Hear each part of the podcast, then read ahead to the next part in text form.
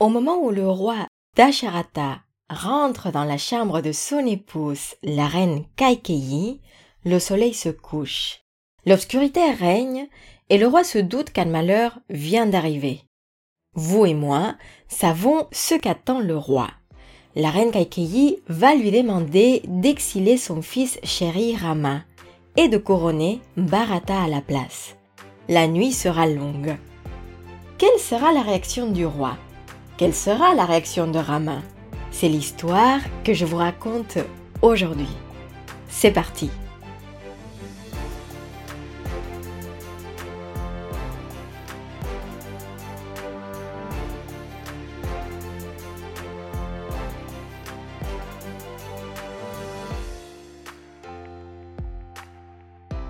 Le roi retrouve Kakeyi allongée par terre. Ses cheveux sont défaits, elle pleure en silence. Alors contrarié, le roi s'approche doucement d'elle et lui caresse les cheveux. Anxieux, il lui demande quelle est la raison de cette tristesse. Est-ce que quelqu'un a été rude envers elle? Est-elle malade? Qu'est-ce qui se passe? Il est triste et souhaite l'aider. Quelle est la cause de ce chagrin? Après un long silence, Kakeyi articule quelques mots et assure que personne ne l'a blessée. Elle n'est pas malade, mais elle a besoin du roi. Avant de lui révéler la cause de son affliction, elle fait promettre au roi qu'il fera pour elle ce qu'elle demande. Sinon, elle ne dira rien. Et le roi la regarde tendrement et sourit. Apparemment, personne n'est aussi cher à ses cieux. Ensemble, ils ont vécu tellement de choses. Comment pourrait-il lui refuser quoi que ce soit? Il l'aime et il fera tout dans ses moyens pour honorer sa demande. À cet instant, les yeux de Kaikeyi s'illuminent et elle lui rappelle les deux vœux qu'il lui a accordés lorsqu'elle a sauvé sa vie dans la bataille. Cette nuit, elle veut réclamer ses vœux. Elle souhaite couronner son fils Bharata à la place de Rama. Elle veut obliger Rama de partir en exil à la forêt d'Andaka pendant quatorze ans, où il devra vivre comme un ascète. Les mots de Kaikeyi sont si forts qu'ils frappent le roi en plein cœur. Il perd conscience. Et quand il reprend conscience, il ne reconnaît pas son épouse. Mais qui est cette femme qui demande une chose pareille? Elle est méchante, diabolique, elle est la destructrice de son clan. Et surtout le roi ne comprend pas. Qu'a fait Rama pour mériter ce mépris de sa part? Le prince l'a toujours aimée comme si elle était sa mère. Pourquoi chercher sa destruction? Et le roi pleure, il est incontrôlable, comme un homme qui a tout perdu. Il tombe par terre à ses pieds. Mais Kaikeyi reste imperturbable, vous imaginez la scène. Dasharata lui supplie d'être aimable envers cet homme qu'il aime. Plus encore, il lui supplie d'être aimable envers son roi. De plus, il a déjà annoncé son intention de sacrer Rama. Comment revenir sur sa parole? Il faut imaginer ces discussions qui deviennent très très longues. Le roi supplie et supplie, mais il obtient toujours la même réponse, jusqu'au point où Kaikeyi menace de se tuer s'il ne respecte pas sa parole. Il n'y a pas d'issue pour le roi. La promesse qu'il a faite doit être respectée. Il est incapable de parler. Alors, Kaikeyi ordonne à Sumantra de convoquer Rama. Innocent, le ministre pense qu'il s'agit encore des bonnes nouvelles, donc il part joyeux du palais. Même si c'est vrai, il a pu remarquer le visage assombri du roi. Mais bon, entre-temps, il faut imaginer que cette discussion a duré toute une nuit et maintenant le jour se lève. Dans le ciel, on voit apparaître quelques nuages, ce qui est un signe que le malheur arrive à grands pas.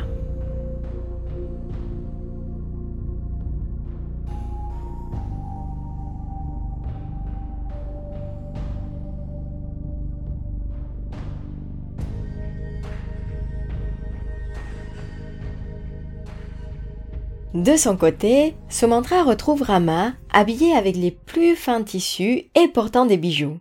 Il a passé la nuit avec Sita sur le matelas d'herbe et ils sont fait le jeûne. Il est prêt à devenir roi. Sumantra annonce que le roi et Kaikeyi souhaitent le voir et Rama est ravi. Il pense que Kaikeyi souhaite lui donner sa bénédiction, tout simplement. Alors, vous imaginez sa surprise quand il rentre dans le palais et retrouve son père écroulé sur son trône à peine assis. Il a les yeux fermés, comme s'il refusait de voir le monde, et son visage est gris, rempli de chagrin. Il arrive à peine à parler et ne regarde pas son fils dans les cieux. Rama ressent son cœur se serrer car il n'a jamais vu son père dans cet état. Il demande à Kaikeyi si son père va bien. L'a-t-il offensé? Est-il fâché contre lui? Il demande ensuite si ses frères ou si ses mères vont bien. Mais Kaikeyi lui répond sèchement et lui dit qu'il n'y a pas de quoi s'inquiéter. Tout le monde va bien et le roi n'est pas énervé contre lui. Il explique que le roi n'ose pas dire ce qui lui arrive car il s'agit d'une décision qui sera désagréable pour Rama. Le roi l'aime beaucoup et les mots n'arrivent pas à sortir de sa bouche tout simplement. Mais Kaikeyi, très maline, fait appel au bon sens de Rama. Son père a fait une promesse qui doit être respectée et Rama pourra s'assurer de cela. Malgré le ton sec de Kaikeyi, Rama ne se laisse pas déstabiliser. Il garde son calme et il assure qu'il respectera les demandes de son père. C'est son devoir de fils, tout simplement. Alors, Kaikeyi lui parle des deux vœux que le roi lui a offerts et de sa demande de couronner Bharata et de le pousser à l'exil pendant quatorze ans. Un silence se fait.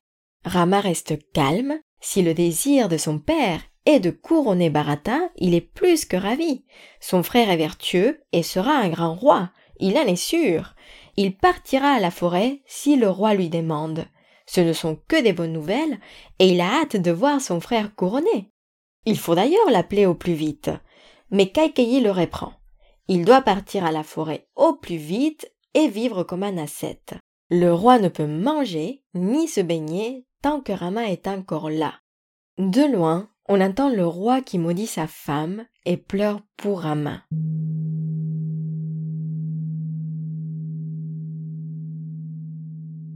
Rama respire. Il rassure Kaikeyi car ça lui fait de la peine de voir ses parents perturbés. Il partira à Ayodhya au plus vite s'il le faut. Mais avant, il doit annoncer à sa mère et à Sita son départ. Rama a perdu son royaume, mais il n'est pas touché par la nouvelle. Sur le chemin de retour, il ne regarde même pas les décorations qui avaient été préparées pour l'occasion. Son esprit est calme. Le jeune prince rentre chez sa mère où ses proches sont réunis. Sa mère le reçoit joyeusement et Rama annonce la nouvelle. Il doit partir, vivre à la forêt d'Andaka et vivre comme un ascète. Naturellement, sa mère pleure et souhaite partir avec lui. Lakshmana, de son côté, est furieux contre le roi et contre Kaikeyi. Il attribue ce changement à l'âge du roi et à sa luxure.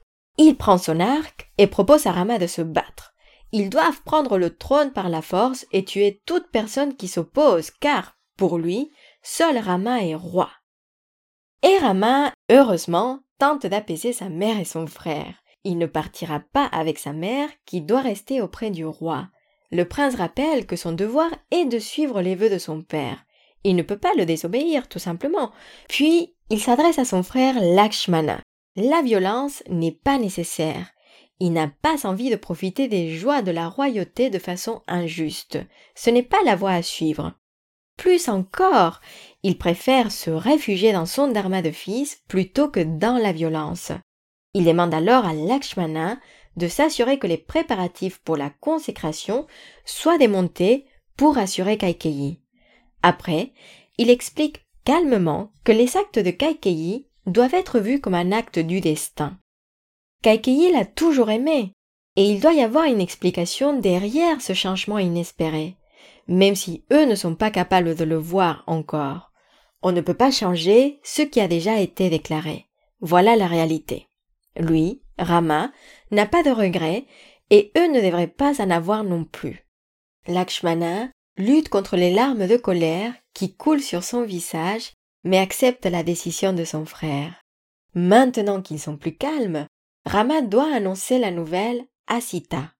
Comment va-t-elle réagir? C'est justement ce qu'on verra dans le prochain épisode. D'ici là, j'aimerais partager avec vous ce que je retiens de cette histoire. Personnellement, je trouve fascinant d'être témoin de deux réactions opposées de la demande de Kaikeyi. D'un côté, nous savons le roi d'Asharata qui réagit de façon très émotionnelle. On peut évidemment le comprendre, mais ce n'est pas la première fois qu'il montre cet aspect de sa personnalité. Il fait des promesses sans savoir ce qu'on va lui demander, et ensuite il n'arrive pas à maîtriser son émotion, et il est incapable de parler, même de regarder Rama dans les cieux. De l'autre côté, nous avons Rama qui reste calme et tente de maîtriser ses émotions. On verra que cette nouvelle génère des sentiments chez lui, et c'est normal, il est humain. Mais pour le moment, il garde son calme et accepte cette décision qui est irréversible. Ainsi, pour moi, cette histoire nous montre que face à des événements que nous ne pouvons pas contrôler, nous avons néanmoins le choix sur notre réaction. Comment faire face aux vicissitudes de la vie? C'est pour cela que j'aime beaucoup les pensées de Marc Aurel et notamment ce passage qui nous dit, et j'ouvre les guillemets, se rendre ferme comme le roc que les vagues ne cessent de battre. Il demeure immobile, et l'écume de l'onde tourbillonne à ses pieds. Ah. Quel malheur pour moi, dis tu, que cet accident me soit arrivé. Tu te trompes, et il faut dire, je suis bien heureux, malgré ce qui m'arrive, de rester à l'abri de tout chagrin, ne me sentant ni blessé par le présent, ni anxieux à l'avenir. Cet accident, en effet, pouvait arriver à tout le monde.